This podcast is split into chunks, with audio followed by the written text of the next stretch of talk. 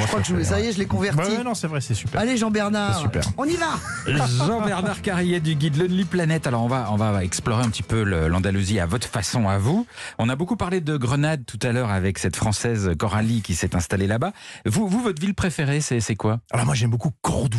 Ah oui, Cordoue. Cordoba. Cordoba. On en a Ouais. peu parlé euh, pour l'instant, mais Cordoue, c'est un, un patrimoine architectural et culturel absolument unique et Ouais. qui était à l'image de l'histoire tumultueuse de cette ville. Je vais juste faire un petit, euh, un petit flashback quand même pour expliquer tout ça. flashback.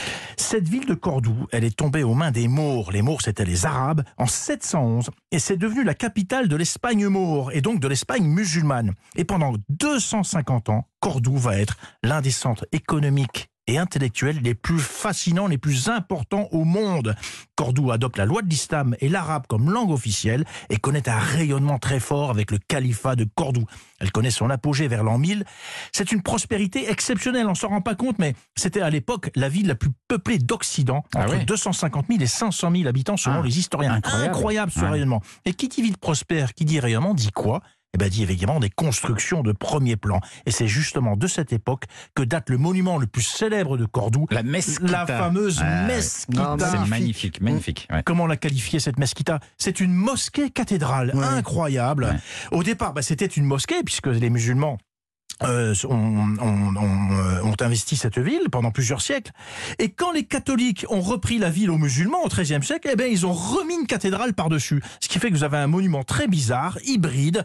Euh, la base est une immense mosquée et la Mm. partie supérieure est une cathédrale. C'est franchement unique au monde et c'est bien sûr classé au patrimoine mondial de l'humanité par l'UNESCO. Et, et l'intérieur, il y a une ambiance très particulière parce que c'est assez bas, Mm. mais il y a des centaines et des centaines de colonnes. 856. Ouais, c'est gigantesque. Incroyable. Donc on est au milieu d'une colonnade incroyable surmontée de, de voûtes qui sont euh, peintes avec des, du, du roux- Ocre, blanc, ouais, ocre, ouais. blanc. Et c'est vraiment une ambiance très particulière. Ah, C'est un franchement, c'est monument un, c'est un voir. monument euh, qu'on trouve pas ailleurs. Il n'y a pas d'équivalent en Europe de ce monument-là. Ouais. vraiment, il est- Alors, c'est pas fini pour euh, Cordoue, parce que juste à côté de cette mesquita, il y a la La Juderia, c'est le quartier juif.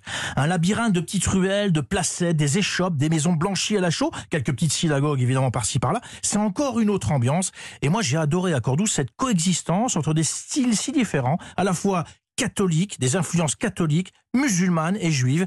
Enfin, mieux qu'une coexistence, c'est une superposition, un entrelacement. Ça fait vraiment le charme de Cordoue, tout ça. Ah, Absolument. Et il faut qu'on parle aussi absolument, parce qu'on a beaucoup parlé des villes, Ouais, il faut qu'on parle des villages. Parce que moi, c'est ce Ah. que je préfère en Andalousie. C'est les petits villages accrochés à la montagne.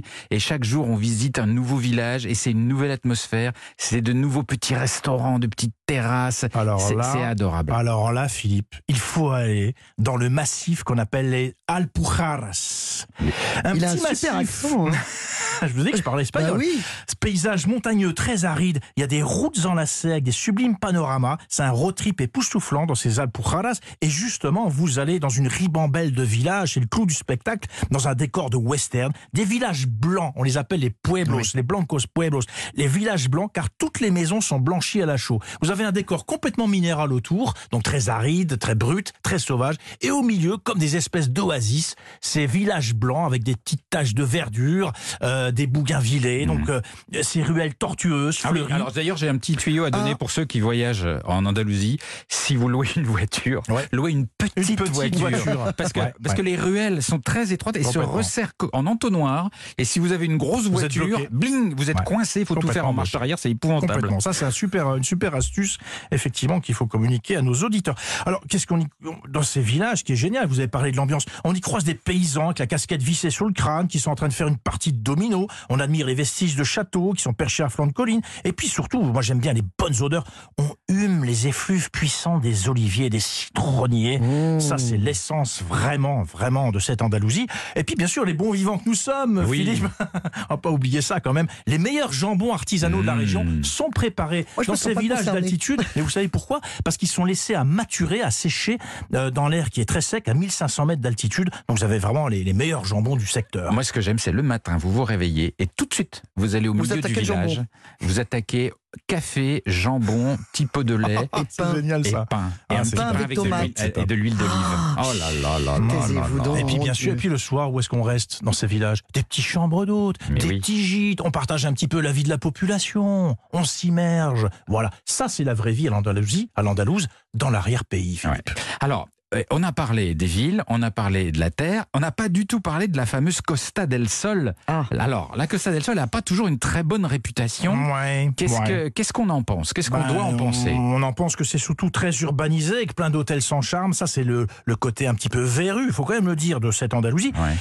Mais il y a un lieu hors norme sous cette Costa Avec, del je Sol. rajoute, si- bon, après on arrêtera de parler des verrues, il y a aussi un phénomène en Andalousie, ce sont les serres. Ah Vous oui, avez ah, les des fameuses serres. hectares, des Euh, hectares de des- bâches en des- plastique. des dizaines de kilomètres carrés Ouais. de bâches en plastique. Et ça, c'est pas Ouais, très beau. C'est pas très beau, Mais c'est plutôt sur, de- de- du, près des côtes. hein. C'est plutôt près des côtes. Alors là, justement, près des côtes, euh, dans cette Costa del Sol, il y a une pépite, il y a un endroit absolument euh, euh, fabuleux, c'est le Cabo de Gata, près d'Almeria. Euh, là, c'est franchement, vous allez complètement changer votre perception de la Costa del Sol, parce que là, c'est complètement sauvage, c'est un parc naturel, une zone protégée de plusieurs dizaines de kilomètres. Le, le littoral est sauvage, déchiqueté, c'est des falaises qui surplombent la Méditerranée. Il y a très très peu de construction. C'est une ambiance d'ailleurs presque lunaire. Il y a une activité traditionnelle, quelques bateaux qui, rapportent leur pêche quotidienne. Si on devait comparer, c'est un petit peu comme la pointe du rat dans le Finistère. Voilà, ça c'est vraiment une zone protégée.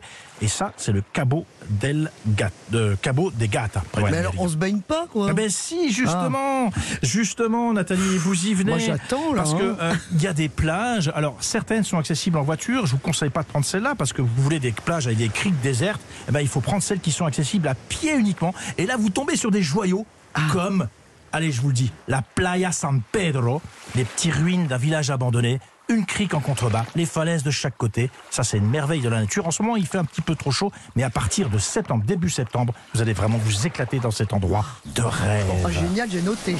Merci Jean-Bernard de nous avoir donné les plages où on peut aller en Andalousie. C'est peut-être le- le- le- la chose la plus délicate Ah ouais en Andalousie pour Il trouver faut un bel bien les endroit. trouver, mais il y a ces fameux joyaux, Philippe.